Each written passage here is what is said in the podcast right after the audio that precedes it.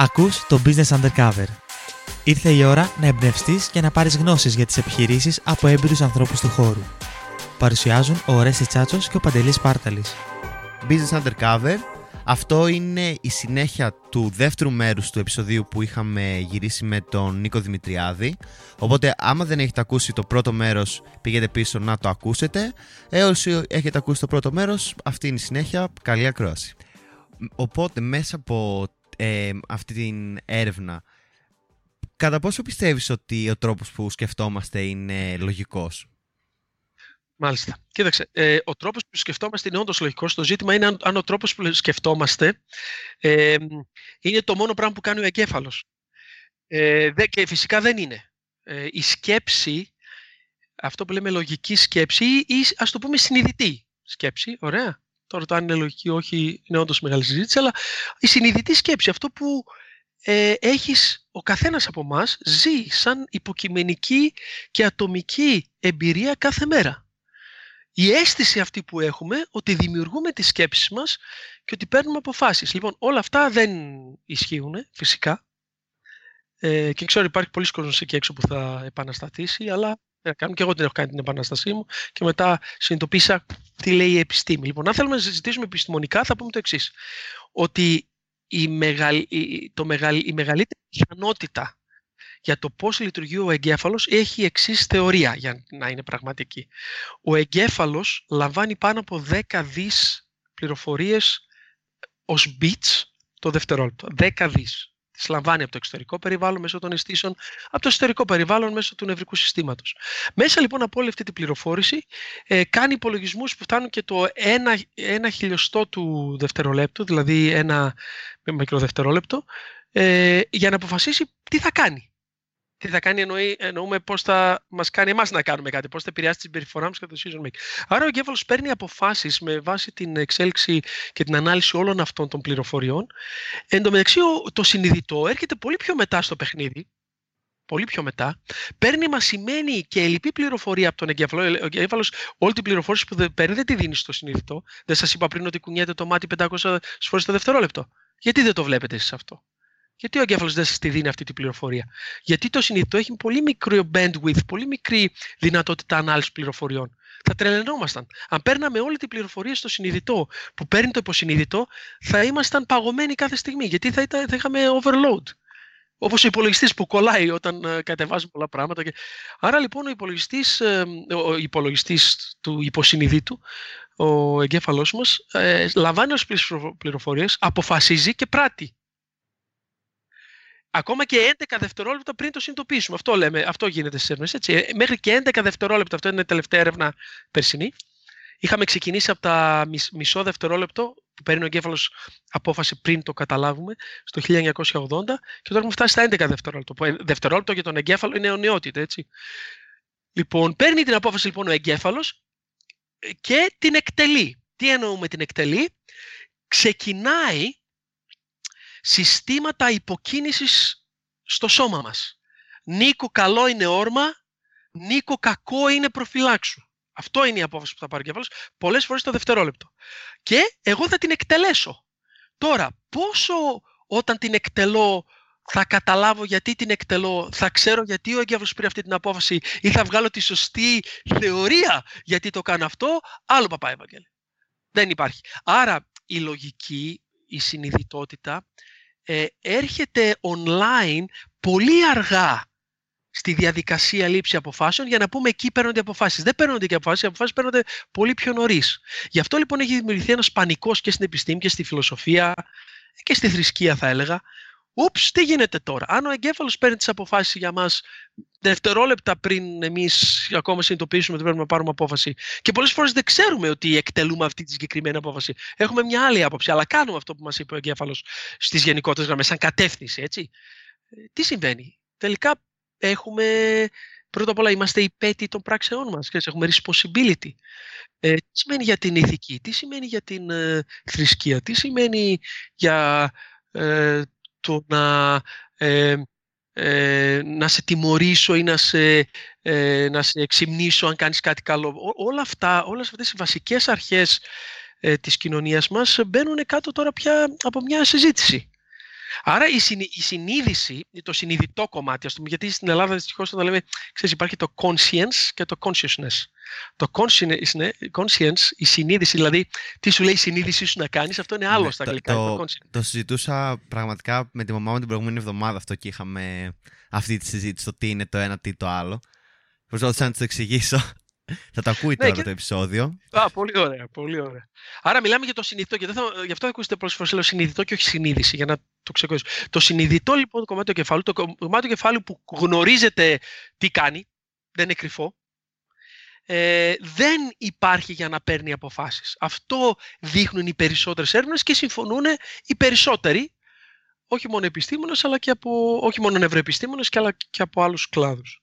Άρα λοιπόν πρέπει τώρα να ξανασκεφτούμε και να αναλύσουμε και να δημιουργήσουμε μια άλλη θεωρία για το τι υπάρχει το συνειδητό κομμάτι. Εφόσον λοιπόν περάσαν τόσα χρόνια και δεκαετίες και ακόμα και χιλιετίες, το πιστεύουμε ότι η συνειδητότητα είναι εκεί που επικεντρώνεται η λήψη αποφάσεων και η συμπεριφορά του ανθρώπου. Εφόσον λοιπόν το κέντρο δεν είναι εκεί, τι κάνει η συνειδητότητα, γιατί υπάρχει? Και υπάρχουν πάρα πολλές θεωρίες, από θεωρίες ακραίες πλέον ότι δεν κάνει τίποτα, είναι side effect. Στην ουσία υπάρχει, αλλά είναι ένα επιφαινόμενο. Είναι το αποτέλεσμα όλης φιλοσοφία... της... Όχι, είναι side effect, δηλαδή το παρομοιάζουν με ένα ουράνιο τόξο. Δηλαδή το ουράνιο τόξο υπάρχει, είναι ένα πραγματικό φαινόμενο. Ξέρουμε γιατί υπάρχει, δηλαδή έχουμε αναλύσει τις διεργασίες οι οποίες δημιουργούν στο φυσικό κόσμο το ουράνιο τόξο. Το ξέρουμε, το έχουμε αποκωδικοποιήσει, δεν υπάρχει τίποτα μυστήριο, αλλά δεν έχουμε βρει ποιος είναι ο σκοπός του ουράνιου τόξου. Δηλαδή δεν υπάρχει μια άλλη φυσική διεργασία που να περιμένει από το ουράνιο τόξο να γίνει για να εκτελεστεί η ίδια. Άρα το ουράνιο τόξο υπάρχει ως side effect. Έγινε γιατί φυσικά υπάρχουν τόσες άλλες διαδικασίες στον κόσμο και στο σύμπαν που κάποιες από αυτές υπάρχουν γιατί έτυχε να γίνουν, αλλά αυτό δεν σημαίνει ότι είναι σημαντικές για οτιδήποτε, απλά έτυχε να γίνουν, είναι side effect. Παράπλευρη διαδικασία. Ωραία. Και αυτό και λέγεται και επιφαινόμενο. Είναι φαινόμενο, υπάρχει, αλλά δεν έχει καμία ουσία. Πώς θα έλεγε ο Αριστοτέλης, teleology, τελειολογισμός. Ποια είναι ο τελικός προορισμός ενός φαινομένου. Άρα λοιπόν το ουράνιο τόξο δεν έχει καμία χρηστική ουσία. Ωραία. Για τη φύση, καμία. Μηδέν. Τώρα θα ξέρω κάποιοι που μας ακούν θα πούνε ναι, αλλά εγώ το βλέπω και είναι ωραίο. Ναι, εντάξει, αυτό είναι άσχετο και είναι και cultural. Μετά έγινε έτσι. Πριν στην αρχαιότητα κανείς δεν έλεγε ότι είναι ωραίο το ουράνιο τόξο. Μαλώναμε με τη φύση. Ήτανε πύργινη και θάλασσα. Ή θα σε σκότωνε η φύση ή εσύ θα ζούσες. Αυτά είναι ρομαντικά που γίνανε λίγο αργότερα. Λοιπόν, άρα οι θεωρίες γιατί υπάρχει συνειδητότητα είναι από αυτές τις ακραίες που λένε μπορεί να βρούμε ότι δεν επηρεάζεται. Δηλαδή τζάμπα μιλάμε. Όλο αυτό το μπλα μπλα έχει πολύ μικρή, ίσως και καμία ουσία.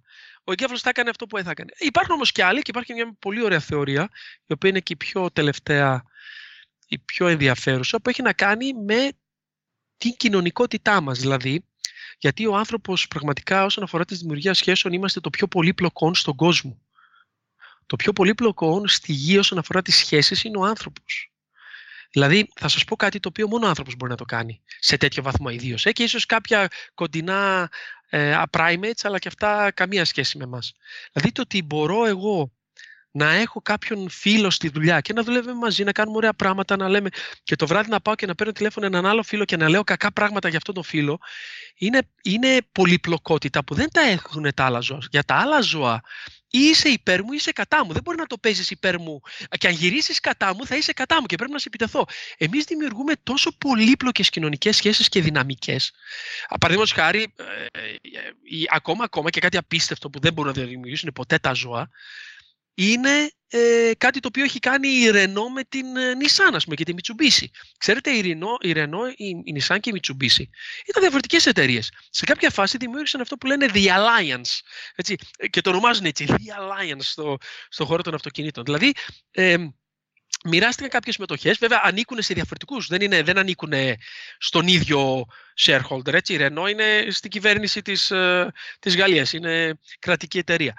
Αλλά βάλαν τον ίδιο CEO. Ακούστε τώρα, ο ίδιος γενικός διευθυντής στη Mitsubishi, στην Renault και στην Nissan. Αυτό. Και συζητάμε πώς μπορούν ανταγωνιστικές εταιρείες να βάλουν τον ίδιο CEO. Δεν ξέρει ο CEO όλα τα μυστικά. Δεν ξέρει τα δυνατά σημεία και τα δύνατα. Μπορεί να διαλύσει μια από τις τρεις αν το θέλει.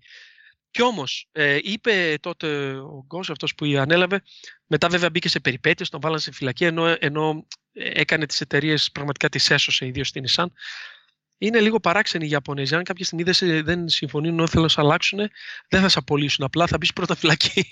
Αυτό έγινε συγκεκριμένα. Βέβαια, την κοπάνισε από τη φυλακή. Είναι φοβερό και η στάντη. Μάλλον μπήκε σε ένα κουτί που είχε ένα πιάνο, κάπως. Τέλος πάντων. Είναι πολύ μεγάλη. Πολύ ενδιαφέρον και η στάντη. Πάρα πολύ ενδιαφέρον και η στάντη. Αλλά οποιοδήποτε δυτικός, πολλοί δυτικοί που πήγανε σαν CEO στην Ιαπωνία, τα ίδια πάθανε μετά από κάποιο διάστημα. Όμως φανταστείτε. Τι πολυπλοκότητα ανάλυσης και ισορροπίας δυνάμεων και θέλω έχει να κάνει να βάλεις έναν CEO σε ανταγωνιστικές εταιρείες, ο οποίος είπε μπορεί να ανταγωνιζόμαστε στην αγορά, δηλαδή όταν βγούμε στην αγορά μπορεί όντως κάποιος ή να πάρει το Nissan το Kadjar ή να πάρει το Nissan το Qashqai, να πάρει το Renault το Kadjar, έτσι που είναι πολύ, πολύ ίδια αυτοκίνητα, πατάνε και στον ίδιο πάτο και όλα στην ίδια βάση. Ναι, λέει, ανταγωνιζόμαστε εκεί, αλλά συνεργαζόμαστε στο να αγοράζουμε πρώτες ύλες, στο να κάνουμε R&D. Άρα γλιτώνουμε χρήματα, έχουμε πλεονεκτήματα στο να συνεργαζόμαστε στην αρχή του supply chain και ας ανταγωνιζόμαστε σαν σκυλιά στο τελευταίο κομμάτι. Αυτού του είδους η σκέψη υπάρχει μόνο στο ανθρώπινο είδος. Άρα και πολλοί λένε ότι είναι δυνατόν, δίνεται δυνατότητα στο ανθρώπινο είδος να σκέφτεται τόσο πολύπλοκα για τις ανθρώπινες σχέσεις λόγω της ικανότητας της σκέψης μας. Άρα, η ικανότητα της σκέψης μας δεν έχει να κάνει με τη λήψη αποφάσεων, έχει να κάνει με την ανάλυση του κοινωνικού γίγνεσθε, έτσι ώστε η απόφαση που έχει πάρει ο εγκέφαλος να βγει πιο δυνατά και να εφαρμοστεί καλύτερα, γιατί θα πείσουμε άλλους ανθρώπους. Έτσι, αυτό λέγεται the argumentative theory of reason. Δεν είμαστε ατομικά όντα, δεν είμαστε σαν τους λύκους, ακόμη και ο λύκος δεν είναι τόσο ατομικό, είναι σε αγέλες. Καρχαρίες, πολλά είδη καρχαριών είναι εντελώς ατομιστικά είδη. Εμείς είμαστε πιο collective, μάλιστα πάρα πολύ collective. Ζούμε σε τεράστιες πόλεις και σε τεράστιες κοινωνίες. Για να λοιπόν να πετύχουμε όλα αυτά, τα πετύχαμε με αυτή τη δυνατότητα της ανάλυσης και της μετανάλυσης του ανθρώπινου εγκεφάλου. Δηλαδή, έγινε τώρα ένα φοβερό twist στην ανθρώπινη ιστορία. Εκεί που λέγαμε ότι η συνειδητότητά σου σε καθορίζει σαν ατομικό όν που είσαι υπεύθυνο για το τι κάνεις και ακολουθείς εγωτιστικές σκέψεις για το πώς θα πετύχεις εσύ και κανένας άλλος. Η επιστήμη τώρα το γυρνά αυτό 180 μοίρες και λέει όχι. Στην ουσία έχουμε αυτή την ικανότητα της φαντασίας. Ξέρετε, το κομμάτι του εγκεφάλου που μπορεί να ταξιδέψει στο μέλλον και στο παρελθόν είναι το συνειδητό. Τα άλλα, τα πιο υποσυνείδητα κομμάτια ζουν πιο πολύ στο τώρα. Φυσικά έχουν μάθει κάποιες τι είναι καλό και ή όχι, οπότε προσπαθούν να αποφύγουν κάποια pains, κάποιους πόνους, κάποια dangers. Αλλά το μόνο κομμάτι στον εγκέφαλο που μπορεί να φανταστεί το μέλλον και να σκεφτεί το παρελθόν είναι το συνειδητό. Και νομίζω ότι αυτό φαντασία. Τα ζώα δεν έχουν αυτή την ικανότητα, νομίζω. Πάρα πολύ σωστά. Όπως και μαζί, όλα αυτά είναι μαζί, δεν έχουν και την ικανότητα να αναγνωρίζουν τον εαυτό τους στον καθρέφτη ως διαφορετικών. Δηλαδή, όπως και παιδιά, μέχρι 1,5 χρονών. Αν βάλεις ένα παιδάκι μικρότερο του 1,5 χρονών σε ένα μωράκι ένα κόκκινο σημάδι στο μάγουλό του και το βάλεις μπροστά στον καθρέφτη, θα πάει στον καθρέφτη να το καθαρίσει, όχι στον εαυτό του. Δεν καταλαβαίνει ότι είναι διαφορετικών. Δεν είναι, οι άνθρωποι το έχουμε 100%, το έχουν. Οι ελέφαντες είναι ένα πουλί, δηλαδή είναι και πολύ λίγα άλλα, τα οποία όντως έχουν λίγο αυτή την ικανότητα του self-awareness, έτσι. Όμως αυτό κάνει τον άνθρωπο διαφορετικό. Και εκεί νομίζω το μεγαλύτερο μήνυμα της όλης συζήτησης, ότι αυτό που μας κάνει ανθρώπους είναι η ικανότητά μας να χρησιμοποιούμε αυτή την ανεπτυγμένη σκέψη συνειδητή που έχουμε, όχι για να παίρνουμε αποφάσεις. Οι αποφάσεις έχουν ήδη υπαρθεί ή θα παρθούν. Εντάξει, δεν λέω μπορεί να έχουν υπαρθεί, θα παρθούν τη στιγμή που θα χρειαστεί να παρθούν από το υποσυνείδητο. Αλλά θα βοηθήσουμε αυτές τις αποφάσεις να εφαρμοστούν καλύτερα μέσω άλλων ανθρώπων λόγω της φανταστικής ικανότητας που έχουμε για ενσυναίσθηση, κατανόηση και ανταπόκριση σε αυτά που θέλει και σκέφτεται ο άλλος. Δηλαδή στην ουσία είμαστε κοινωνικά όντα, πολύ όπως έχει πει και στο τέλος. Έτσι, είμαστε βαθιά κοινωνικά όντα και δυστυχώς η ανθρώπινη σκέψη και η φιλοσοφία και τα λοιπά πολλές φορές πήρε το λάθος δρόμο και πήγε στο πολύ ατομικιστικό, στην πολύ ατομικιστική θεώρηση του ανθρώπου. Και εκεί πατάει και το νευρομάρκετινγκ. Το νευρομάρκετινγκ λοιπόν λέει ότι αν το μάρκετινγκ θα βοηθήσει μια εταιρεία να έχει καλύτερη ενσυναίσθηση, που σημαίνει να κατανοήσει και να ακουμπώσει καλύτερα στις εσωτερικές συναισθηματικές καταστάσεις των πελατών, πρέπει να το κάνει με καινούργια εργαλεία. Γιατί τα παλιά εργαλεία δυστυχώς δεν έχουν δημιουργηθεί για αυτόν τον λόγο και δεν έχουν τα πλεονεκτήματα που έχει το νευρομάρκετινγκ. Mm-hmm. Πιστεύεις ότι, βασικά το απαντήσαμε λίγο πολύ, για το άμα θεωρείς ότι, και η επιστήμη άμα έχει αποδείξει ότι υπάρχει ελεύθερη βούληση, αλλά θέλω να αναφερθούμε περισσότερο στο τι σημαίνει αυτό από την πλευρά των επιχειρήσεων. Δηλαδή μια επιχείρηση αυτή τη γνώση πώς μπορεί να την χρησιμοποιήσει, να το πω. Πάρα πολύ ωραία ερώτηση και αυτή είναι και θα σας πω το εξής. Δυστυχώς όχι μόνο η απογοήτευσή μου για το marketing με οδήγησε στο νευρομάρκετινγκ, αλλά η απογοήτευσή μου γενικώς στις επιχειρήσεις και στους οργανισμούς για το πώς δυστυχώς πέσαμε στην παγίδα του ατομικισμού και του συνειδητού ως το κέντρο της ύπαρξης, έτσι ώστε να δημιουργήσουμε όχι μόνο προϊόντα, υπηρεσίες, έρευνα αγοράς, το οποίο προσπαθούσε να επιβεβαιώσει αυτό το λάθος μοντέλο, το παλιό, αλλά και εσωτερικές πολιτικές και το πώς, το πώς μιλάμε, το πώς συνεργαζόμαστε και το πώς δημιουργούμε την εταιρική κουλτούρα και τις σχέσεις μέσα στην εταιρεία.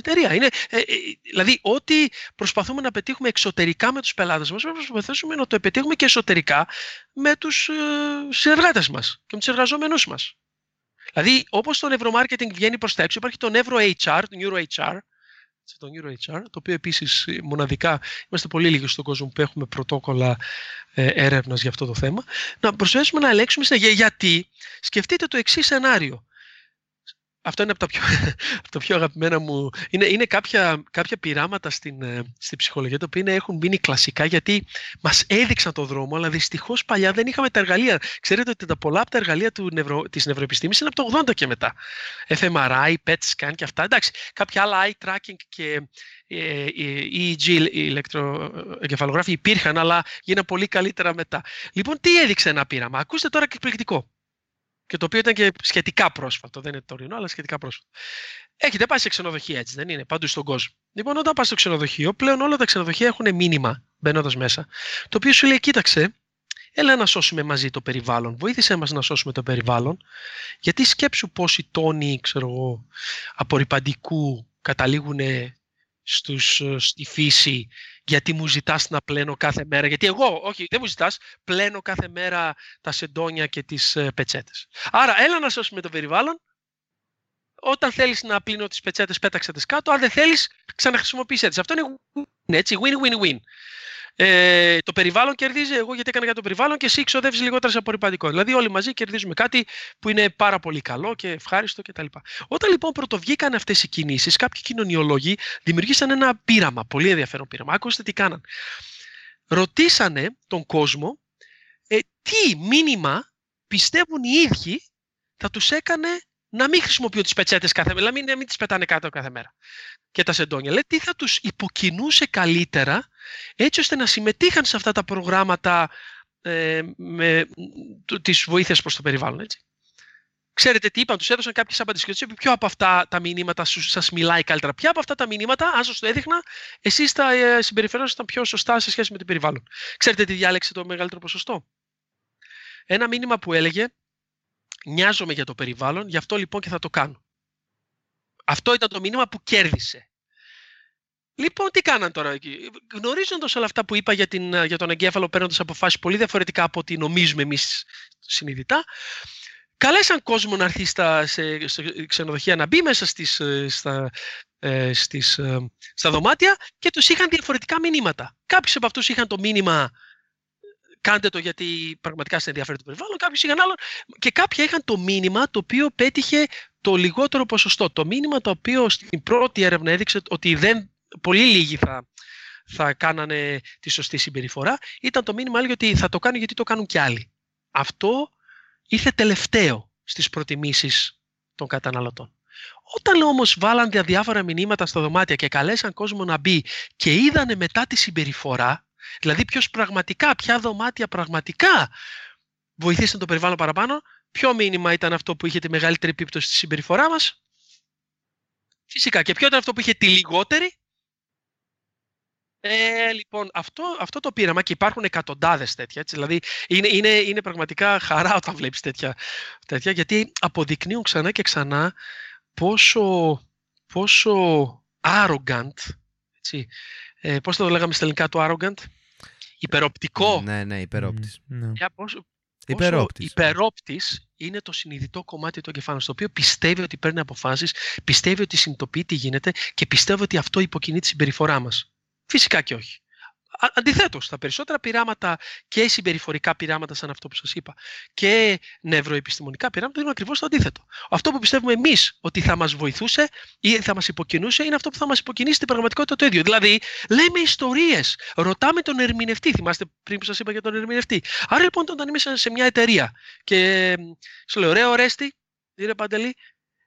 Αν το κάνουμε αυτό, αν σου δώσω αυτή την προαγωγή, αν σου δώσω αυτή την ομάδα, αν σου δώσω αυτό το budget, θα πετύχεις τους στόχους σου? Και θα πεις, φυσικά. Ας ρωτήσω, ρε Παντελή, τι να σου δώσω για να πετύχεις τους στόχους σου? Ένα, δύο, τι θα σε υποκινούσε?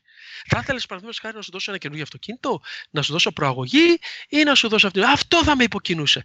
Οι έρευνες προηγουμένως που σας είπα, και έχουν γίνει και πολλές άλλες και μέσα στις εταιρείες, δείχνουν ότι αυτό που λέμε ότι θα μας υποκινήσει έχει μεγαλύτερο ποσοστό αποτυχίας από ότι κάποιο που έχουμε πει ότι δεν θα μας υποκινήσει. Άρα λοιπόν δεν ξέρουμε τι μας γίνεται. Άρα λοιπόν και μέσα στην εταιρεία, αν θέλω να είμαι καλός leader, ηγέτης, manager, διευθυντής, διοικητής, πέστε το όπως θέλετε, αν το μόνο που κάνω είναι να ρωτάω, να ακούω και να εφαρμόζω, που κάνουν πάρα πολλές εταιρείες, ιδίως παγκοσμίως, έχουν πολλές εσωτερικές έρευνες, συζητήσεις, feedback forms, performance evaluation meetings, δηλαδή σε βάζουν εσύ να πεις πώς θα πήγες, ρωτάνε το συνάδελφο σου πώς θα πήγε αυτός. Αυτό λέγεται 360 μοίρες feedback, τέλος πάντων. Τα μαζεύουμε όλο αυτό και λένε, κάνουμε ανάλυση τι μας είπε ο καθένας και βγάζουμε αυτό. Ακούς τον ερμηνευτή, άκουσες τον ερμηνευτή όλων και κάτι έγινε. Ξέρετε πόσο είναι το ποσοστό των ανθρώπων παγκοσμίως που είναι engaged στην εργασία τους? Τι σημαίνει να είμαι engaged στην εργασία μου? Σημαίνει να τη γουστάρω, σημαίνει να είμαι proactive, σημαίνει να βοηθάω τους άλλους, σημαίνει να είμαι παθιασμένος, σημαίνει να βάζω extra hours, σημαίνει. Ξέρετε ποιο είναι το ποσοστό? 13% παγκοσμίως, ακούστε το ξαναπώ. 13% παγκοσμίως του εργατικού δυναμικού είναι engaged. Αυτό είναι αποτυχία του συστήματος. Φέτος, 13 ήταν το 2014, 13 ήταν το 2016, κάθε 2 χρόνια γίνεται με αυτή την παγκοσμία έρευνα. Το 2018 πήγε στο 16%. Αυτό σημαίνει 84% του εργατικού δυναμικού πάει στη δουλειά και φεύγει σαν σχεδόν ζόμπι. Είναι αποτυχία του συστήματος, το ίδιο και στο marketing. 85% των marketing campaigns αποτυγχάνουν το στόχο τους. 80% CEOs δεν συμπαθούν τους μαρκετήρες, τους θεωρούν άσχετους. Και οι μαρκετήρες σε μια άλλη κοπή που έβλεπα δικιά σου, νομίζω έλεγες ότι τους αλλάζουν και ανά 3 χρόνια, είναι πιο... 4 ακόμα κάτι χρόνια, ναι. Η θέση με την περισσότερη αλλαγή σε μια εταιρεία. Ακριβώς. Η CMO position είναι η θέση με τις περισσότερες αλλαγές. Δηλαδή ανακύκλωση πρέπει... Ξέρετε τι πρέπει να καταλάβουμε? Ότι κάποια πράγματα δεν είναι έτσι γιατί πρέπει να είναι έτσι από τη φύση τους, αλλά είναι θεωρίες. Δυστυχώς λοιπόν πολλές από τις πολιτικές marketing, πολιτικές ηγεσίας, πολιτικές management, πολιτικές βασίζονται σε θεωρίες ανθρώπινης φύσης που είναι όχι μόνο απαρχαιωμένες και ξεπερασμένες, αλλά είναι και επικίνδυνες. Και πρέπει να κάτσουμε να δούμε τα δεδομένα και να πούμε, παιδιά, δεν τα πάμε καλά. Δεν τα πάμε καλά, είναι τόσο απλά τα πράγματα. Δεν τα πάμε καλά. Τα δεδομένα είναι όλα εναντίον μας. Άρα, ή θα πρέπει να σηκώσουμε τα χέρια ψηλά και να πούμε έτσι είμαστε, sorry, bye bye, ή να δούμε λίγο πώς μπορούμε να πάμε τα πράγματα καλύτερα. Και γιατί υπάρχει, είναι φοβερό ότι υπάρχει ήδη επιστήμη για το πώς να πάμε καλύτερα. Απλά, όπως λέγαμε και πριν για τα 20 χρόνια του νευρομάρκετινγκ, έτσι, που θέλει κάποιο χρόνο να περάσει. Ξέρετε, αυτό είναι μεγάλο σοκ, έτσι. Αν και δεν το λέμε εμείς πρώτοι, οι νευρομαρκετήρες, οι νευροεπιστήμονες τώρα, δεν είμαστε οι πρώτοι που τα λέμε αυτά. Τα έχουν πει και αρχαίοι Έλληνες φιλόσοφοι και 18ο και 19ο φιλόσοφοι. Τα έχουν πει αυτά τα πράγματα, ότι αυτό που βλέπουμε σαν λογική, σαν συνειδητότητα, δεν παίζεται εκεί το παιχνίδι. Αυτό μπορεί να είναι και ένα illusion, μια παρέστηση. Έτσι. Και κάποιοι και τον μύθο του Πλάτωνα για τη σπηλιά και τις δέντες το εξηγούν και έτσι κιόλας. Ότι πολλά πράγματα αυτά που βλέπουμε και νομίζουμε και θεωρούμε πραγματικά και συγκεκριμένα, ίσως να μην είναι.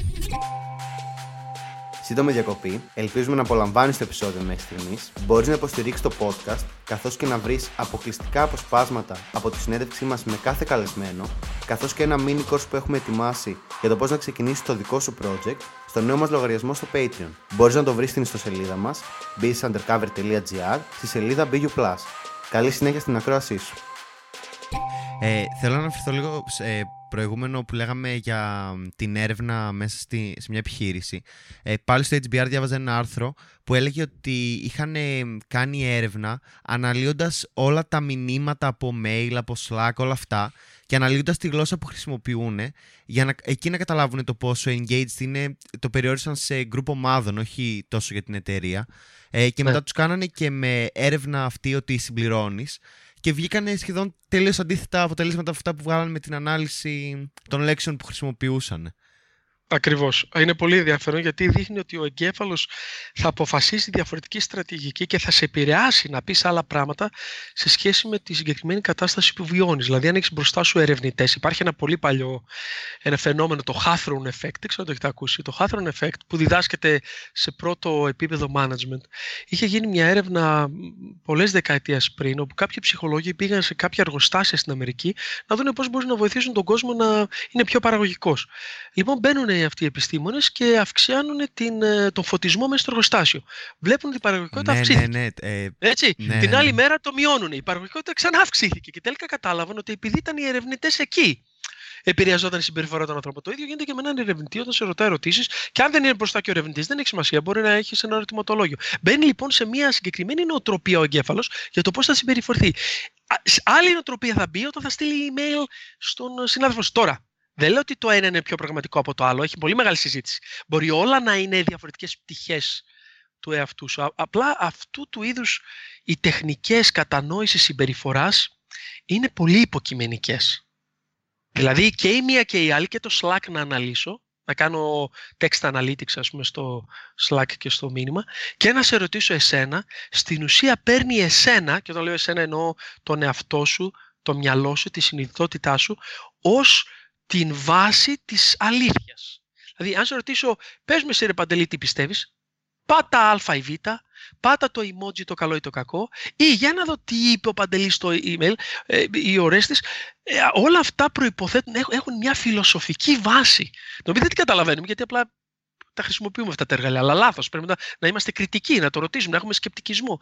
Γιατί θεωρώ τον Ορέστη ή τον Παντελή τον Νίκο ως τον ακρογωνιαίο λίθο της αλήθειας? Γιατί αυτό που θα πει ο ίδιος είναι αυτό στην ουσία που προκαλεί και τη συμπεριφορά του. Τώρα μπορεί να ακούγεται πολύ παράξενο αυτό που λέω, έτσι, αλλά επί της ουσίας αυτό λένε πολλές φιλοσοφικές και τώρα πλέον επιστημονικές αποδείξεις. Ότι αν πάρω τον Νίκο και λέγεται αυτό στη ψυχολογία self-reporting, δηλαδή εγώ να το κάνω report. Τώρα μπορώ να το κάνω report αν με ρωτήσεις, μπορώ να το κάνω report σε ένα φίλο μου που μιλάει.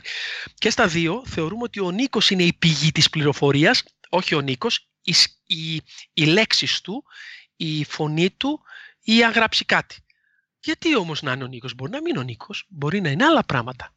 Γι' αυτό λοιπόν να πω επίσης ότι δεν είμαι εναντίον των παλιών, τα λέω παλιά έτσι λίγο, αλλά όχι τα παλιά, των άλλων τεχνικών έρευνας. Φυσικά και πρέπει να ρωτάμε, να συνεχίσουμε. Φυσικά να συνεχίσουμε και τα surveys και όλα αυτά. Φυσικά και τα focus groups. Εγώ ήμουν εκπαιδευμένος και φανατικός με qualitative research και ως διδακτορικό μου και ζωή. Φυσικά και το qualitative βοηθάει. Όλα βοηθάνε. Απλά βοηθάνε πιο λίγο από ό,τι πιστεύαμε και μας λείπει ένα πολύ σημαντικό κομμάτι του puzzle που είναι ο ανθρώπινος εγκέφαλος. Γιατί τώρα τον ανοίξαμε.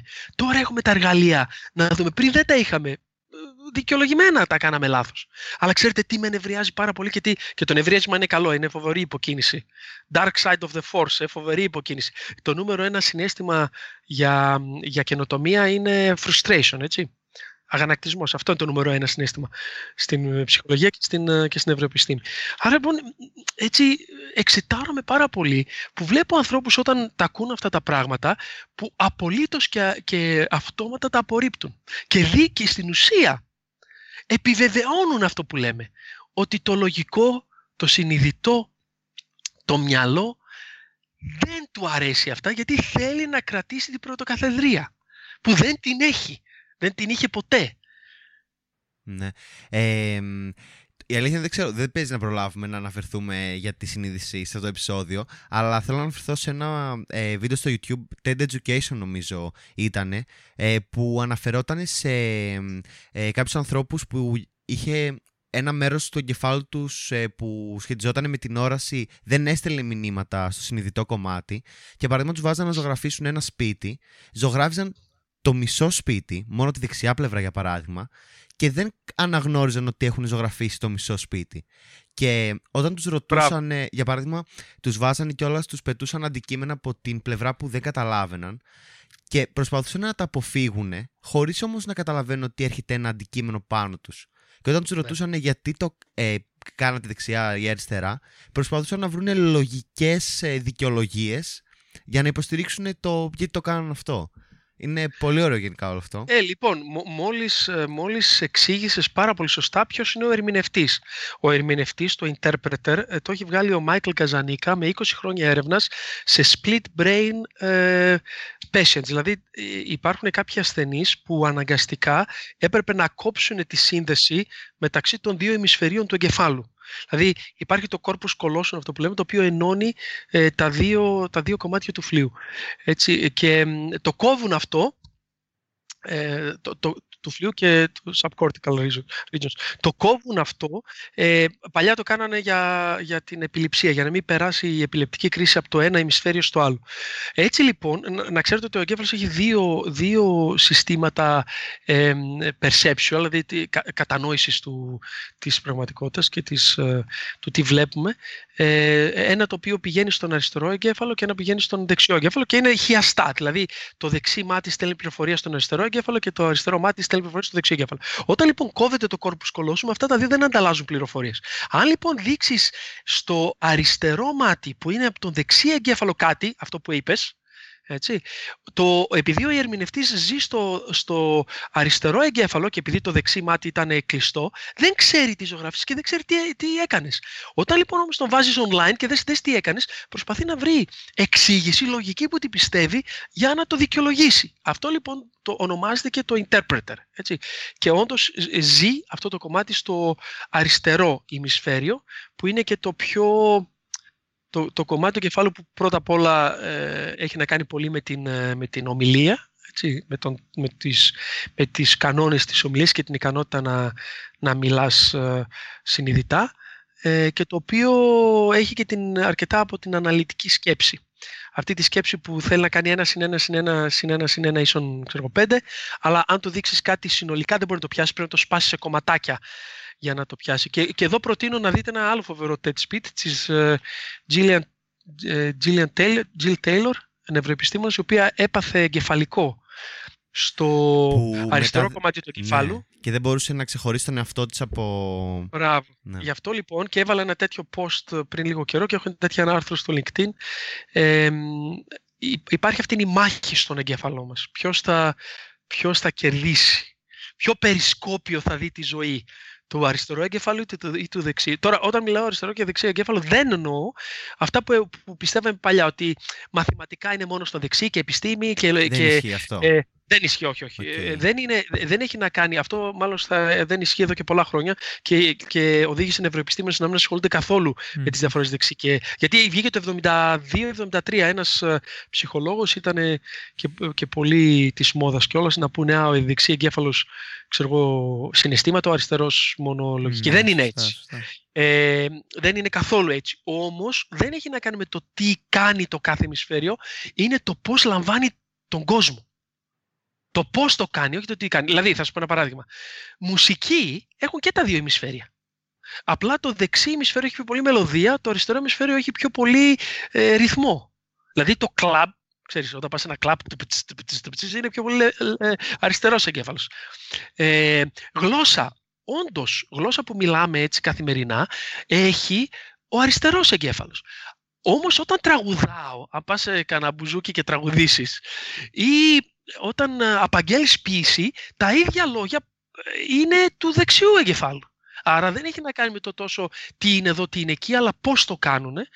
Και όντως γίνεται μια μάχη μέσα στον εγκέφαλό μας καθημερινή. Δεν ξέρω αν σας αρέσει ο Καζαντζάκης, αλλά ο Καζαντζάκης είχε πει η ψυχή μου είναι μια παλέστρα, ξέρω, ένας στίβος όπου μάχεται το καλό και με το κακό. Θα το παραφράσω λίγο αυτό και θα πω ότι η ψυχή μου, δηλαδή ο εγκέφαλός μου, είναι μια παλέστρα, ένας στίβος που μαλώνει καθημερινά ή αγωνίζεται ή ανταγωνίζεται το αριστερό ή το δεξιό κομμάτι, το ημισφαίριο, ποιο θα κοντρολάρει το πώς βλέπω την πραγματικότητα. Γιατί το δεξί κομμάτι συνδέεται με τα πάντα και βλέπει την πραγματικότητα όπως είναι και σε real time και του αρέσουν οι αλλαγές, του αρέσουν οι άνθρωποι, δεν το ενδιαφέρει τόσο πολύ να κοντρολάρει, δεν είναι control freak. Το αριστερό είναι ακριβώς το αντίθετο, είναι control freak, δεν του αρέσει η φύση γιατί είναι απρόβλεπτη, δεν του αρέσουν οι άνθρωποι γιατί είναι απρόβλεπτοι κτλ. Είναι φοβερό και ένας τρελός Βρετανός ψυχίατρος κάθισε και ανέλησε όλη την ανθρώπινη ιστορία, τη δυτική από αρχαία Ελλάδα μέχρι σήμερα, ανάλογα σε ποια εποχή ήταν το δεξί perceptual system ή το αριστερό από πάνω. Φοβερός, τρελός, καταπληκτικός. Και για μένα θεός, δηλαδή είναι από τους πιο αγαπημένους μου επιστήμονες. Αυτό γίνεται στον εγκέφαλό μας και πρέπει να τα μάθουμε και τα παιδιά μας αυτό. Δηλαδή πρέπει όλα αυτά να περάσουν και στην εκπαίδευση και να προσπαθήσουμε να καθίσουμε με νευροεπιστήμονες και άλλους επιστήμονες ακριβώς και να μάθουμε. Ξέρεις, όταν πας στο σχολείο και μαθαίνεις γεωμετρία και γεωλογία, γιατί δεν μαθαίνεις συμπόνια και teamwork? Γιατί? Δηλαδή, γιατί εκπαιδεύουμε μόνο το λογικό και δεν εκπαιδεύουμε και το πιο υποσυνείδητο και το πιο σημαντικό που παίρνει και τις αποφάσεις. Έτσι λοιπόν δημιουργούμε μικρούς ψυχοπαθείς. Γιατί αυτό κάνει ένα ψυχοπαθή, να μην έχει την ικανότητα να συνδεθεί με τον κόσμο. Αυτά όλα λοιπόν βγαίνουν από αυτές τις θεωρίες, τα δόγματα του ανθρώπου ως ατομικιστικό, συνειδητό «on». Έχει μεγάλες επιπτώσεις, όχι μόνο στο marketing και στο leadership που είναι σημαντικές, για την ανθρωπότητα ολόκληρη. Ναι. Είναι καλά η συζήτηση που έχουμε, έτσι όπως έχει εξελιχθεί, είναι πάρα πολύ, πάρα πολύ ωραία, πάρα πολύ ενδιαφέρον. Αλλά θέλω λίγο να πάμε εκεί λίγο στο κομμάτι του νευρομάρκετινγκ. Πιστεύεις ότι υπάρχουν κάποια αρνητικά, κάποιοι κίνδυνοι που θα πρέπει να αντιμετωπίσουμε τώρα, έτσι πριν γίνει τελείως popular, ας πούμε, και... Φυσικά, και σε ευχαριστώ που μου το ρώτησες αυτό. Πρώτα απ' όλα υπάρχουν διαφορετικά θέματα το πρέπει να τα λύσουμε στα νευρομάρκετινγκ. Ένα από αυτά και το πιο σημαντικό είναι κάποια standards. Ξέρετε, όλοι οι κλάδοι μιλάνε για standards, έτσι. Δυστυχώς τώρα στο νευρομάρκετινγκ κάνει ο καθένας ό,τι του κατέβει. Δηλαδή, έχει γίνει αυτή η έρευνα πριν λίγα χρόνια όπου στείλανε, ακούστε τώρα τι ωραία πράγματα έχουν γίνει. Στείλαν σε διαφορετικές εταιρείες marketing το ίδιο brief, με την ίδια διαφήμιση. Και τους είπα, πέστε μας πόσο ο εγκέφαλος του αρέσει, πόσο το θεωρεί σημαντική, πόσο ελληνικό. Και οι διαφορετικές εταιρείες έδωσαν για την ίδια διαφήμιση διαφορετικά αποτελέσματα. Άρα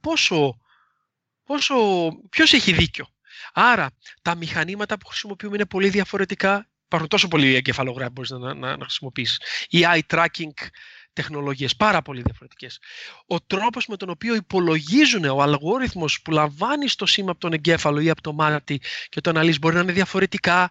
Research design, ο τρόπος με τον οποίο σχεδιάζεις το πείραμα μπορεί να είναι διαφορετικός. Βέβαια αυτό το πρόβλημα δεν υπάρχει τόσο πολύ με το FMRI, γιατί το FMRI είναι πολύ λίγα μηχανήματα, δηλαδή οι κατασκευαστές, οι περισσότεροι χρησιμοποιούν το ίδιο, οπότε δεν έχεις, παίρνεις τα ίδια μηνύματα. Αλλά όσον αφορά όλα τα άλλα μηχανήματα και τρόπους που ανέφερα, υπάρχει ένα μπάχαλο. Άρα τι προτείνουμε? Πρώτα απ' όλα πρέπει να βγάλουμε standards και δεύτερον, και αυτό είναι το πιο σημαντικό μέχρι να βγουν τα standards, οποιοςδήποτε διαλέγει μια εταιρεία που την εμπιστεύεται πιο πολύ να κάνει νευρομάρκετινγκ, πρέπει να μείνει με αυτήν, γιατί μετά θα βγάζει benchmarks. Αν αλλάξεις εταιρεία και πας με άλλα standards, δεν μπορείς να συγκρίνεις τα πρώτα. Φυσικά, να αλλάξεις εταιρεία δεν είσαι ευχαριστημένος. Φυσικά. Αλλά αν είσαι ευχαριστημένος, προσπάθησε να δημιουργήσεις τα δικά σου πρωτόκολλα μαζί τους, και όπου θα συνεχιστούν και θα σου δίνουν κάποιο reliability και validity σε αυτά που κάνεις. Δηλαδή, έχει θέματα ακόμα. Δεν έχουν φτάσει στο σημείο που να έχουμε λύσει. Αλλά τι έχει φτάσει στο σημείο που να έχει λύσει όλα τα θέματα του στην ανθρωπινή? Πάντα θα υπάρχουν θέματα, τίποτα δεν είναι τέλειο. Έτσι. Ναι. Το δεύτερο κομμάτι, ξέρω ότι πολλοί συζητάνε το ηθικό κομμάτι του νευρομάρκετινγκ. Δηλαδή πρέπει να μετράμε εγκεφάλους και να προσπαθούμε να επηρεάσουμε εγκεφάλους. Τώρα μπορείς να το προσθέσεις λίγο στη συζήτηση και το κομμάτι του GDPR και πόσο πιστεύεις ότι εσύ σχετίζεται με το νευρομάρκετινγκ. Πρώτα απ' όλα είναι απαραίτητο μέσα στην Ευρωπαϊκή Ένωση να υπογράφουμε GDPR, δηλαδή όπως θα πας σε ένα focus group, Καλώς, και θα πας σε ένα focus group, θα σε καλέσει μια εταιρεία ερευνών, θα πας στο focus group, πρέπει να υπογράψεις κάποια χαρτιά. Το ίδιο κάνουμε και στο νευρομάρκετινγκ. Ανήκουμε στον ίδιο χώρο. Έτσι.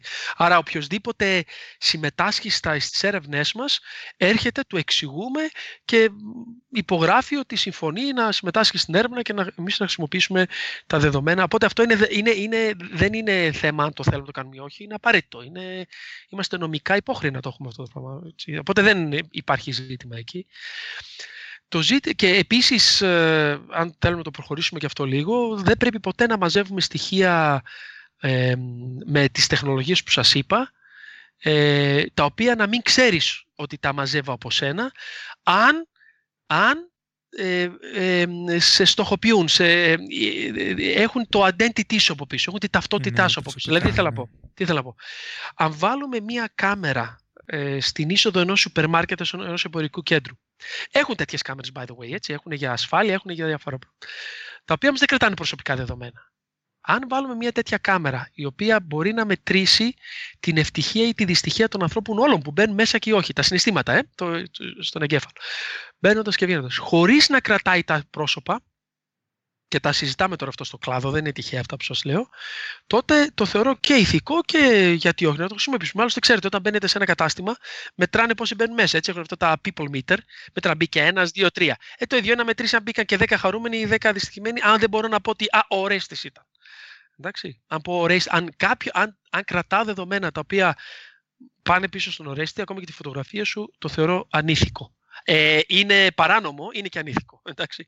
Αλλά αν μπορέσουμε να μαζέψουμε μαζικά στοιχεία τα οποία δεν στοχοποιούν και δεν μαζεύουν ατομικά δεδομένα, τα οποία μπορούν μετά να αποκαλύψουν την ιδιότητά σου, τότε δεν νομίζω ότι έχουμε κανένα πρόβλημα. Υπάρχει ένα άλλο ηθικό πρόβλημα, βέβαια, για μένα πιο μεγάλο. Είναι ηθικό οι marketeers όλου του κόσμου, οι εταιρείες ερευνών, όχι όλες και όχι πάντα, να ξοδεύουν τόσα πολλά χρήματα σε λάθος εργαλεία? Δηλαδή, σκεφτείτε αυτό που είπα πιο νωρίς, ότι 85% των marketing campaign δεν πετυχαίνουν τους στόχους τους, να επικοινωνήσουν αυτό που θέλουν. Ξέρετε τι λεφτά χάνουμε σαν κοινωνία? Δις. Άρα, υπάρχει και ένα θέμα, νομίζω, ηθικό, εταιρικό, business, στο να μην χρησιμοποιούμε τα καλύτερα εργαλεία. Είναι σαν να έχεις ένα νοσοκομείο και να ξέρεις ότι μπορείς να αγοράσεις από κάπου που έχει την ίδια αποτελεσματικό και καλύτερα και πιο φθηνά, και να αγοράσεις το πιο ακριβό που έχει μικρότερη πιθανότητα. Είναι ανήθικο αυτό. Μπορεί να μην είναι παράνομο, αλλά είναι ανήθικο. Ναι. Το ίδιο λοιπόν είναι και στο marketing και στο management. Πρέπει να χρησιμοποιήσουμε τα καλύτερα εργαλεία που έχουμε, να τα δοκιμάσουμε και να δούμε αν μπορούμε να βγάλουμε περισσότερα πράγματα. Και όλας με την δική σου επιχείρηση που έχεις, εταιρεία, έχεις κάποιο case study να πεις, κάτι έτσι, και εσένα που σου άρεσε πάρα πολύ σαν λύση που δώσατε? Ναι, θα σου πω ένα, είναι πάρα πολλά.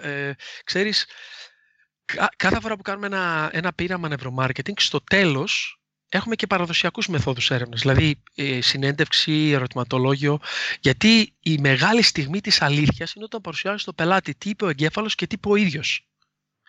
Και η συμφωνία ανάμεσα σε αυτά τα δύο είναι 20% στην καλύτερη περίπτωση. 20%. Το οποίο είναι εκπληκτικό, γιατί αν έβγαζα με τον εγκέφαλο ό,τι μου λες εσύ ο ίδιος, το ένα από τα δύο ήταν redundant, δεν χρειάζεται, αφού έδειχναν το ίδιο. Αφού δείχνουν πολύ διαφορετικά, σημαίνει ότι πρέπει να τα δούμε. Μια πολύ ενδιαφέρουσα περίπτωση, έχω πάρα πολλές να σας πω, αλλά μία έτσι να πούμε τώρα, ήταν με μια Ιταλική τράπεζα, η οποία της ελέγξαμε πριν 4 χρόνια, νομίζω ήταν. Της ελέγξαμε το app, το banking app, έτσι, το application το οποίο είχε βγάλει για να κάνεις mobile banking. Λοιπόν, όταν έμπαινες στο app για να δεις το υπόλοιπο του λογαριασμού σου ή να κάνεις κάποια πληρωμή, έβλεπες αμέσως μια διαφήμιση. Δηλαδή είχε ένα διαφημιστικό, το οποίο ένα μπανεράκι, το οποίο έλεγε έχουμε μια καινούργια επιστοτική κάρτα, έχουμε ένα καινούριο δάνειο καταναλωτικό, έλα εμείς αυτό, ξέρω εγώ, τι έτρεχε σε καμπάνιες εκείνη τη στιγμή. Και όταν τους ρώτησα, ρε παιδιά, δουλεύεις? Στην αρχή λέει, εντάξει, κάποιοι κάνουν κλικ, κάποιοι όχι, αλλά σημασία έχει, λέει ότι το βλέπουν, είναι και αγόρινες. Έτσι κι αλλιώς, και εδώ τώρα πάμε στην ουσία του νευρομάρκετινγκ. Μου λένε έτσι κι αλλιώς, τι κακό μπορεί να κάνει, ακόμα και κάποιος να μην το πατήσει, το είδε. Προσέξτε τώρα. Τι παγίδα είναι αυτή, όπου αν δεν ξέρεις από νευρομάρκετινγκ και γενικά νευροεπιστήμες, κάνεις περισσότερα λάθη από ό,τι σωστά. Γι' αυτό και η νευροεπιστήμη και το νευρομάρκετινγκ έχετε να σε προστατεύσει από λάθη, τα οποία εσύ σαν άνθρωπος δεν μπορείς να τα αντιληφθείς, γιατί δεν είναι common sense. Δεν είναι κοινή λογική. Πρέπει να ξέρεις την έρευνα και την επιστήμη από πίσω. Λοιπόν, ακούστε τώρα τι γίνεται. Μελετάμε λοιπόν εμείς διάφορους, ένα sample group, ξέρω εγώ, με τον εγκεφαλογράφο και eye tracking κτλ. Πώς αντιδράει τα μάτια, ο εγκέφαλος όταν πάει να χρησιμοποιήσει ο κόσμος το app. Τι βρίσκουμε? Βρίσκουμε ότι όντως όταν μπαίνανε στο app, πήγαινε το μάτι πάρα πολύ σε αυτή τη διαφήμιση. Δηλαδή, πραγματικά, γιατί ήταν χρωματιστή, είχε κίνηση, υπάρχουν τέλος πάντων κάποιοι κανόνες πώς το μάτι μέσω της εξέλιξης. Ναι, αποσπάει την προσοχή. Έτσι, έχουμε το attention economy τώρα και το. Όλα είναι attention προβλήματα με όλα αυτά που βλέπουμε γύρω μας. Τέλος πάντων, που ζητάνε την προσοχή μας. Τέλος πάντων, όταν ελέγξαμε τι είπε ο εγκέφαλος, τη μισούσε αυτή τη διαφήμιση. Τη μισούσε λοιπόν. Ακούστε τώρα τι γίνεται. Και υπάρχει έρευνα, και μάλιστα έρευνα από το Πανεπιστήμιο του Sheffield, το οποίο είμαι και μέλος, η οποία δείχνει ότι όταν ο εγκέφαλος είναι σε κατάσταση συγκεκριμένου στόχου, έτσι, δηλαδή μπαίνω εγώ στο app και ο εγκέφαλος μου δεν πάει στο app να κάνει βόλτα. Δηλαδή είναι όπως όταν βγαίνεις στην αγορά και κοιτάς, γιατί πας στο mobile app, γιατί τα ανοίγεις. Γιατί θες να πετύχεις το στόχο σου. Και ιδίως στο banking, το οποίο έχει και αρκετό pain, έτσι. Δηλαδή το banking όλοι ξέρουν ότι είναι necessary evil. Δεν ξύπνας το πρωί και λες, τι ωραία, έχω να πάω στην τράπεζα να πληρώσω. Εντάξει, άρα μπαίνεις εκεί για να πληρώσεις κάποια πράγματα, να δεις τον νέο, για να κάνεις τέλος πάντων κάποιες χρηματοοικονομικές, οτιδήποτε εργασίες έχεις.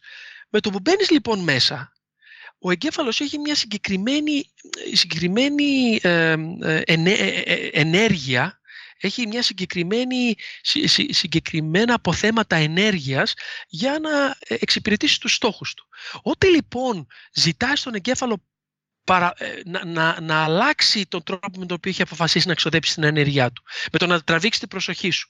Και ακόμα και αν δεν αισθάνθηκες εκείνη τη στιγμή άσχημα, είπες «ΟΚ, την είδα, συνέχισα, δεν με ένιωξε η διαφήμιση».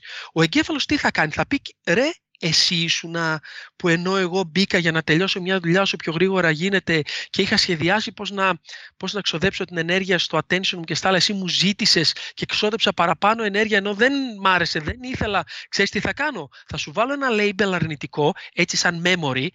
Και φυσικά Implicit Association, έτσι, ασυνείδητο ας πούμε, και μετά όταν θα σε ξαναδώ θα θυμηθώ ότι εσύ ήσουν ο αλήτης που προσπαθούσε να μου πάρεις την προσοχή.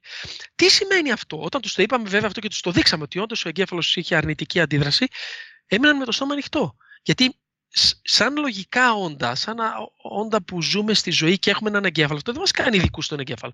Όπως λέμε ο εγκέφαλος. Αντιθέτως, έχουμε πολλά illusions, πολλές αυταπάτες για τον εγκέφαλο, αν μόνο έτσι, βασιστούμε στο πώς εμείς αντιλαμβανόμαστε τον κόσμο, με την δυνατότητα που μας έχει δώσει η εξέλιξη. Άρα λοιπόν, ενώ αυτοί έλεγαν οι άνθρωποι, OK, κάποιοι θα κάνουν κλικ, αλλά και οι περισσότεροι που δεν θα κάνουν κλικ, τι κακό μπορεί να γίνει?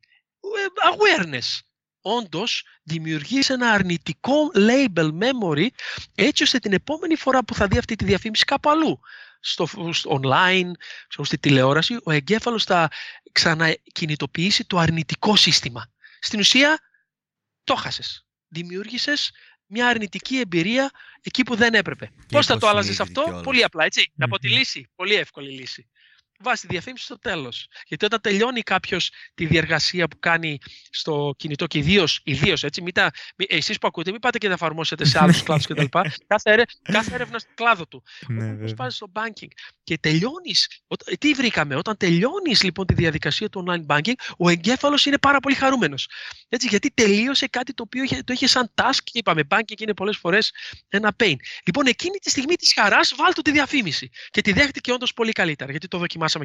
Οπότε τέτοιου είδους πράγματα μας λένε ότι δεν μπορεί οι marketeers να είναι common sense marketeers. Και δεν μπορείς να είσαι common sense marketeers γιατί εσύ πώς θα αντιλαμβάνεσαι τα πράγματα ή να σε ρωτήσω εσένα πώς θα αντιλαμβάνεσαι τα πράγματα, δηλαδή μέσω συνεντεύξεων και ερωτηματολογίων, γιατί δεν θα μου το πεις. Ξέρετε ότι κανένας δεν μας είπε στο ερωτηματολόγιο ότι όντως αυτοί οι άνθρωποι, ότι όντως εγώ που είδα στο app στην αρχή τη διαφήμιση τη μίσησα. Ήταν σε υποσυνείδητο επίπεδο. Οπότε και να τους ρωτήσεις δεν το πιάνεις. Και συνεχίζεις το λάθος.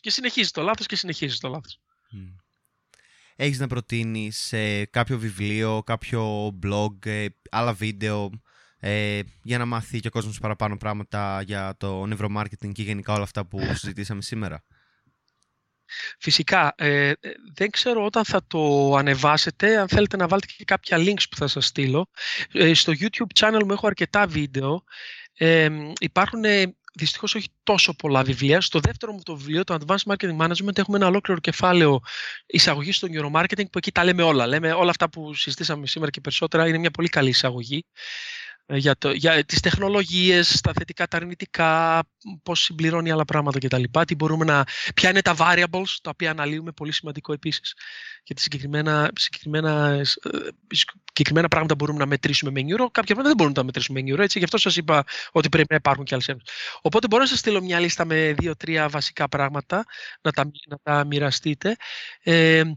Δυστυχώς το neuromarketing, ακόμα λόγω της έλλειψης standards και έτσι ένα δυνατού οργανισμού παγκόσμιου, αν και υπάρχει ένας, αλλά δεν το έχει κάνει αυτό, δεν έχει έτσι πολύ δυνατή εκπροσώπηση για αυτά τα πράγματα. Υπάρχει ο Dudley, πώς λέγεται αυτός, ο Roger Dudley, έχει ένα neuromarketing blog, λέγεται, άμα το κάνετε, όποιος το κάνει Google neuromarketing blog, λέει πολύ ωραία πράγματα αυτός. Αλλά πρέπει να σας πω και να σας προειδοποιήσω ότι δυστυχώς πολλοί χρησιμοποιούν τον όρο νευρομάρκετινγκ λάθος. Παγκοσμίως, όχι μόνο στην Ελλάδα. Όταν λέει κάποιος νευρομάρκετινγκ, και ένας καθηγητής Αμερικανός έχει και ένα TED για το νευρομάρκετινγκ, μου το έστειλε, μου λέει: Νίκο, δεν σε ξέρω, αλλά επειδή βλέπω ότι ξέρεις από νευρομάρκετινγκ, δες το TED μου κτλ. Και όταν το είδα, δυστυχώς δεν τον απάντησα, γιατί δεν μιλά για νευρομάρκετινγκ. Το μισό είναι behavioral psychology. Δηλαδή θα έχετε ακούσει περί behavioral economics και θα έχετε ακούσει περί nudging. Όλα αυτά δεν είναι νευρομάρκετινγκ. Δηλαδή, νευρομάρκετινγκ είναι πολύ συγκεκριμένο. Neuromarketing είναι όταν χρησιμοποιείς τις τεχνολογίες που ανέφερα να δεις αυτόματες αντιδράσεις στο εγκεφάλι και να προτείνεις λύσεις. Αν έρθω και σας πω, ξέρετε, γενικώς το κόκκινο χρώμα, αυτό που είπες δηλαδή πριν, είναι καλό. Άρα, όταν κάνεις μια προσφορά, πες στην αρχή το μεγάλο νούμερο και μετά το μικρό, όχι ανάποδα, δηλαδή πράγματα τα οποία έχουμε δει ότι λειτουργούν, και αυτό δεν είναι απαραίτητο νευρομάρκετινγκ. Αυτό είναι ψυχολογία και διάφοροι κλάδοι ψυχολογίας. Μπορεί να είναι behavioral psychology, που κυρίως είναι πιο πολύ behavioral psychology, μπορεί να είναι cognitive psychology κτλ. Για μένα, νευρομάρκετινγκ είναι κάτι πάρα πολύ συγκεκριμένο και νομίζω ότι είναι ένα από τους λόγους που πρέπει να καθίσουμε να ορίσουμε το νευρομάρκετινγκ σωστά, και μάλιστα και κάνω supervise και ένα διδακτορικό, το οποίο κάνουμε ακριβώς αυτό. Προσπαθούμε να βρούμε έναν συγκεκριμένο ορισμό του νευρομάρκετινγκ, και είναι και στο τελευταίο κομμάτι η φοιτητριά μου, οπότε θα έχουμε και αποτέλεσματα πολύ γρήγορα. Αλλά αυτό θέλω να σας πω. Δηλαδή, θα πάτε online κάποιοι να ψάξουν ακόμα και το neuromarketing blog, θα δείτε ότι τα περισσότερα πράγματα που λέει είναι πιο πολύ συμπεριφορικά. Κάνει αυτό το τρικάκι για να συμπεριφερθεί κάποιος έτσι, ξέρετε. Έχουν βγει πολλά τελευταία στα σεμινάρια πωλήσεων και δηλαδή πολλά. Μην το πεις έτσι, πες το έτσι, κάνε το reframing. Όλα αυτά είναι πολύ ωραία και μου αρέσουν και τα διδάσκω κι εγώ, αλλά δεν είναι αυτό νευρομάρκετινγκ. Neuromarketing χωρίς EEG, FMRI, eye tracking δεν υφίσταται. Είναι άλλο εκείνο. Ξέρετε πώς το λέμε. Το λέμε persuasion theory. Θεωρία της πειθούς. Μια τελευταία ερώτηση που μου ήρθε και θέλω πολύ να μου την απαντήσεις, λοιπόν. Όταν κάνεις όλη αυτή την ανάλυση εσύ με την ομάδα σου και μετά πας στην επιχείρηση να την παρουσιάσεις, η επιχείρηση, φαντάζομαι ότι επειδή είναι και λίγο, όπως είπαμε πριν, λίγο unpopular αυτή τη στιγμή και τώρα σιγά ανεβαίνει, πώς βλέπει αυτά τα αποτελέσματα? Δηλαδή, τους φαίνονται λίγο υπερβολικά, τους φαίνονται λίγο κάπως περίεργα? Να κάνω λίγο reframing αυτό που είπες. Δεν θα έλεγα not popular, θα έλεγα άγνωστο. Unpopular είναι κάτι το οποίο το ξέρεις και δεν σου αρέσει. Είναι πιο πολύ άγνωστο από ότι unpopular. Λοιπόν, άκου τώρα τι έχει γίνει. Συναντιόμαστε με πολύ μεγάλο πελάτη, εταιρεία, όνομα, νομίζω και την αναφέραμε μέχρι στιγμής στην ομιλία μας, και κάνουμε meeting για neuromarketing και έχουν εμπειρία για neuromarketing, έχουν κάνει μεγάλο brand παγκοσμίως, έτσι. Και μου λένε, Νίκο, δεν είμαστε πολύ υπέρ του neuromarketing, δηλαδή για αυτούς ήταν unpopular. Και τους λέω γιατί? Γιατί, λέει, πήραμε έναν καθηγητή από το Λονδίνο, έναν νευροεπιστήμονα, μας έκανε έρευνα πολύ δυνατή, μας την παρουσίασε 2 μέρες και κάναμε μετά 3 μήνες να καταλάβουμε τι μας παρουσίασε. Okay. Γιατί πολλοί που έχουν έρθει στο νευρομάρκετινγκ έρχονται από τον ακαδημαϊκό, είναι νευροεπιστήμονες και είπανε, όπα, για να βγάλουμε λίγο χρήματα παραπάνω να γίνουμε τώρα, από τη στιγμή που πριν μιλούσαμε μόνο για εγκεφάλους, να πάμε να πουλήσουμε κάτι στις εταιρείες του κόσμου, και έχω γνωρίσει προσωπικά τέτοιους. Λοιπόν, αυτοί, αν και πολλοί από αυτούς μπορούν να έχουν πολύ καλή θέληση και να έχουν καλή όρεξη και τους χρειαζόμαστε, δεν το κάνουν σωστά. Το άλλο ακραίο είναι και εξίσου κακό. Είναι business consultants, ξέρετε, marketeer, παραγγέλνει έναν απλό εγκεφαλογράφο πλαστικό από online, έχει αυτό το δικό του software απλό, έτσι, user experience, πολύ απλό. Πατάς, βλέπεις κάτι και λέει κάνω neuromarketing. Και επίσης πελάτες μου έχουν παραπονεθεί για τέτοιες καταστάσεις. Πρέπει όταν βγαίνει μια εταιρεία να προσφέρει neuromarketing να έχει ένα φοβερό balance μεταξύ της καθαρής νευροεπιστήμης και του marketing insight. Δηλαδή δεν μπορεί να κάνεις νευροmarketing χωρίς να έχεις και τα δύο στοιχεία του όρου. Είναι το νεύρο και το marketing. Δύο χωριστοί τομείς είναι, ναι. Μπράβο, πρέπει να τους παντρέψουμε. Γι' αυτό λοιπόν και στη δικιά μου την εταιρεία κάνουμε πάρα πολλές προσπάθειες να έχουμε top consultants οι οποίοι να έχουν εκπαιδευτεί στο νιούρο, έτσι, και εγώ έχω κάνει certification στο neuromarketing, και νευροεπιστήμονες οι οποίοι να καταλαβαίνουν το marketing και να υπάρχει και μεγάλη ποιότητα και στα δύο κομμάτια αυτού του όρου. Άρα λοιπόν τα δικά μας τα αποτελέσματα και οι προτάσεις είναι πάρα πολύ συγκεκριμένες, γιατί προέρχομαι από το χώρο του marketing από το 1992, όπως σας είπα. Έχω διατελέσει σύμβουλος marketing σε πολλές από τις εταιρείες που είπε στην αρχή. Άρα ποτέ δεν πάμε και λέμε αυτό έδειξε ο εγκέφαλος, γεια σας. Όχι. Αυτό έδειξε ο εγκέφαλος, αυτό σημαίνει και αυτό πρέπει να αλλάξετε σε αυτό που μετρήσαμε. Άρα έχει τρία στάδια. Ναι, ο εγκέφαλος αυτό είπε. Τι σημαίνει που το είπε αυτός ο εγκέφαλος σε απλά λόγια και τι σημαίνει για τη δικιά σας την καμπάνια, την τιμή, το οτιδήποτε ελέγξαμε. Άρα πρέπει το τελευταίο κομμάτι, το insight, να είναι πολύ δυνατό. Αλλά πρέπει να είσαι και σίγουρος ότι έχεις μετρήσει και τα σωστά πράγματα στον εγκέφαλο. Μην μετράς ότι να είναι και βάζεις άλλο, μετά άλλο θα πάει η συζήτηση. Άρα πρέπει να είναι απαραίτητη και η επιστήμη και το εφαρμοσμένο κομμάτι, έτσι που είναι το marketing. Mm-hmm. Νίκο, πού μπορεί να σε βρει ο κόσμος? Στο LinkedIn και στο Facebook, και τα δύο τα χρησιμοποιώ πολύ σαν blogs, βάζω πάρα πολλά πράγματα, βάζω πάρα πολλές έρευνες από νευροεπιστήμη, έτσι που υπάρχουν πάρα πολλές καθημερινές, βιβλία, ιδέες. Τελευταία, επειδή ίσως και από τον κορονοϊό έχουμε μείνει και πολύ στο σπίτι, βάζω αρκετές λίγο πιο έτσι ακραίες ιδέες, που δεν είναι ακραίες για την επιστήμη, απλά ακούγονται ακραίες στον κόσμο. Mm-hmm. Και με ενδιαφέρει πάρα πολύ να δω τις αντιδράσεις του κόσμου όσον αφορά κάποιες ιδέες. Ανέφερες την ελεύθερη βούληση, ας πούμε, ή τη συνειδητότητα. Όλες αυτές οι συζητήσεις είναι προαιώνιες στους ανθρώπους. Έτσι, όπως είπα, οι αρχαίοι Έλληνες δεν ήταν οι πρώτοι που είπαν κάποια αυτά τα πράγματα. Και δεν ήταν μία σχολή, ο ένας έλεγε ναι, συνειδητότητα, ο άλλος έλεγε όχι. Το ασυνείδητο μετράει. Δεν υπάρχει μία φωνή, άσχετα ποιος επικράτησε στην ιστορία. Και είναι πάρα πολύ ενδιαφέροντα πράγματα και έχει φοβερές επιπτώσεις και για τη δικιά μου και δικιά σου προσωπική ζωή και για την οικογένειά σας και για τους φίλους σας και για τη δουλειά σας, αλλά νομίζω και για την ανθρωπότητα στο σύνολό τους. Και νομίζω ότι ήρθε η ώρα να δούμε λίγο τα πράγματα όπως είναι, όχι όπως το συνειτό μας τα θέλει να είναι, γιατί του αρέσει. Σωστά, και το γουστάρει, ναι. Και του αρέσει να me, myself and I και εγώ τρέχω το show και εγώ είμαι το ένα και το αυτό. Ακριβώς το αντίθετο είναι. Τελευταίο post θα μπουν και δούνε το προηγούμενο, όχι ένα βίντεο που έβαλα σήμερα, αλλά το χθεσινό είναι ακριβώς γι' αυτό τον λόγο. Και άμα δείτε τις απαντήσεις, δηλαδή ο κόσμος καμιά φορά αντιδράει πάρα πολύ απότομα, το οποίο είναι ενδιαφέρον για μένα. Δηλαδή κάποιος λέει τι είναι αυτά που κλείεται. Πρώτα απ' όλα δεν είμαι μόνο εγώ αυτός που τα λέω, ούτε μόνο εγώ αυτός που τα ερευνώ, ούτε μόνο σήμερα που λέγονται αυτά. Αν κάποιος όμως ακούσει κάτι το οποίο του είναι εντελώς αντίθετο, ξέρεις, είναι πολύ εύκολο να το απορρίψεις. Και μάλιστα είναι και πολύ υποσυνείδητο να το απορρίψεις. Γιατί το υποσυνείδητό σου, ο συναισθηματικός σου κόσμος, δεν θέλει να το δεχτεί. Δεν έχει να κάνει με τη λογική. Με τη λογική μπορεί να αποδεχτούμε πράγματα. Θα μας αφήσει όμως ο εγκέφαλός μας να τα αποδεχτούμε. Εκεί παίζεται το παιχνίδι και γι' αυτό και επιβεβαιώνουν αυτά που λέω. Οπότε χαίρομαι να τα βάζω. Γιατί η αντίδρασή τους είναι ακριβώς γι' αυτό για το οποίο μιλάω, που έχει πολύ γέλιο. Ναι, τέλεια. Και είναι και μηχανισμοί που έχουν εξελιχθεί μαζί μας σε εκατομμύρια χρόνια. Ναι. Ακριβώς, μπράβο. Να σου πω κάτι, ας πούμε, ξέρω τώρα το προχωρήσαμε πολύ, αλλά δεν είναι πολύ ενδιαφέρον, παιδιά, ότι τα βακτηρίδια, έτσι, τα βακτήρια είναι το πιο αρχαίγονος οργανισμός που υπάρχει, έτσι, 3,4 δις χρόνια. Λίγο μετά δηλαδή από την δημιουργία και της γης. Νομίζω 4,5 δις είναι η γη. Τα βακτήρια λοιπόν, το οποίο έχουν ένα κύτταρο, μονοκυτριακοί οργανισμοί, έτσι, πάναπλοι. Ναι. Παρουσιάζουν κοινωνική συμπεριφορά πολυπλοκότητας σχεδόν σαν τον άνθρωπο. Ο άνθρωπος πολύ πιο πολύ. Δηλαδή, αν σας πω ότι όταν μια αποικία βακτηρίων επιτίθεται μια άλλη αποικία βακτηρίων και αν ένα βακτήριο, βακτηρίδιο, πώς θα το πούμε στα ελληνικά, αποσχιστεί και δεν πάει να πολεμήσει. Όταν τα βακτήρια αυτά κερδίσουν τα άλλα, γυρνάνε να το τιμωρήσουν που δεν πολέμησε. Δηλαδή πράγματα τα οποία τα πιστεύω ότι μόνο τα θηλαστικά ή πιο ανεπτυγμένοι οργανισμοί, όχι μόνο κεντριακοί, αλλά πολύπλοκοι οργανισμοί μέσα από μάθηση, κοινωνικής μάθησης και κοινωνικής συνεργασίας. Όχι, ακόμα και τα βακτήρια που δεν έχουν εγκέφαλο, δεν έχουν νευρώνες. Δηλαδή κάποια πράγματα είναι πραγματικά πολύ βαθιά σε μας. Πάρα πολύ βαθιά. Και ό,τι θεωρία και να βγάλουμε που δεν μας αρέσει, που μας αρέσει πολύ, αν δεν ισχύει, δεν ισχύει. Πολύ ωραία.